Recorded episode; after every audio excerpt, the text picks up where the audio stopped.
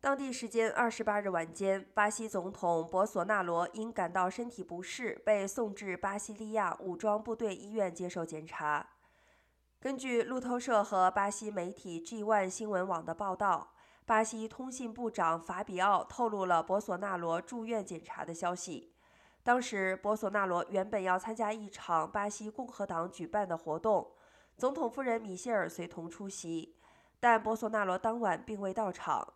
出席活动的米歇尔表示，总统现在身体状况良好。博索纳罗2018年参加总统竞选时曾遭袭击，腹部被匕首扎伤，接受四次手术。2021年7月和2022年1月，博索纳罗因肠梗阻住院治疗。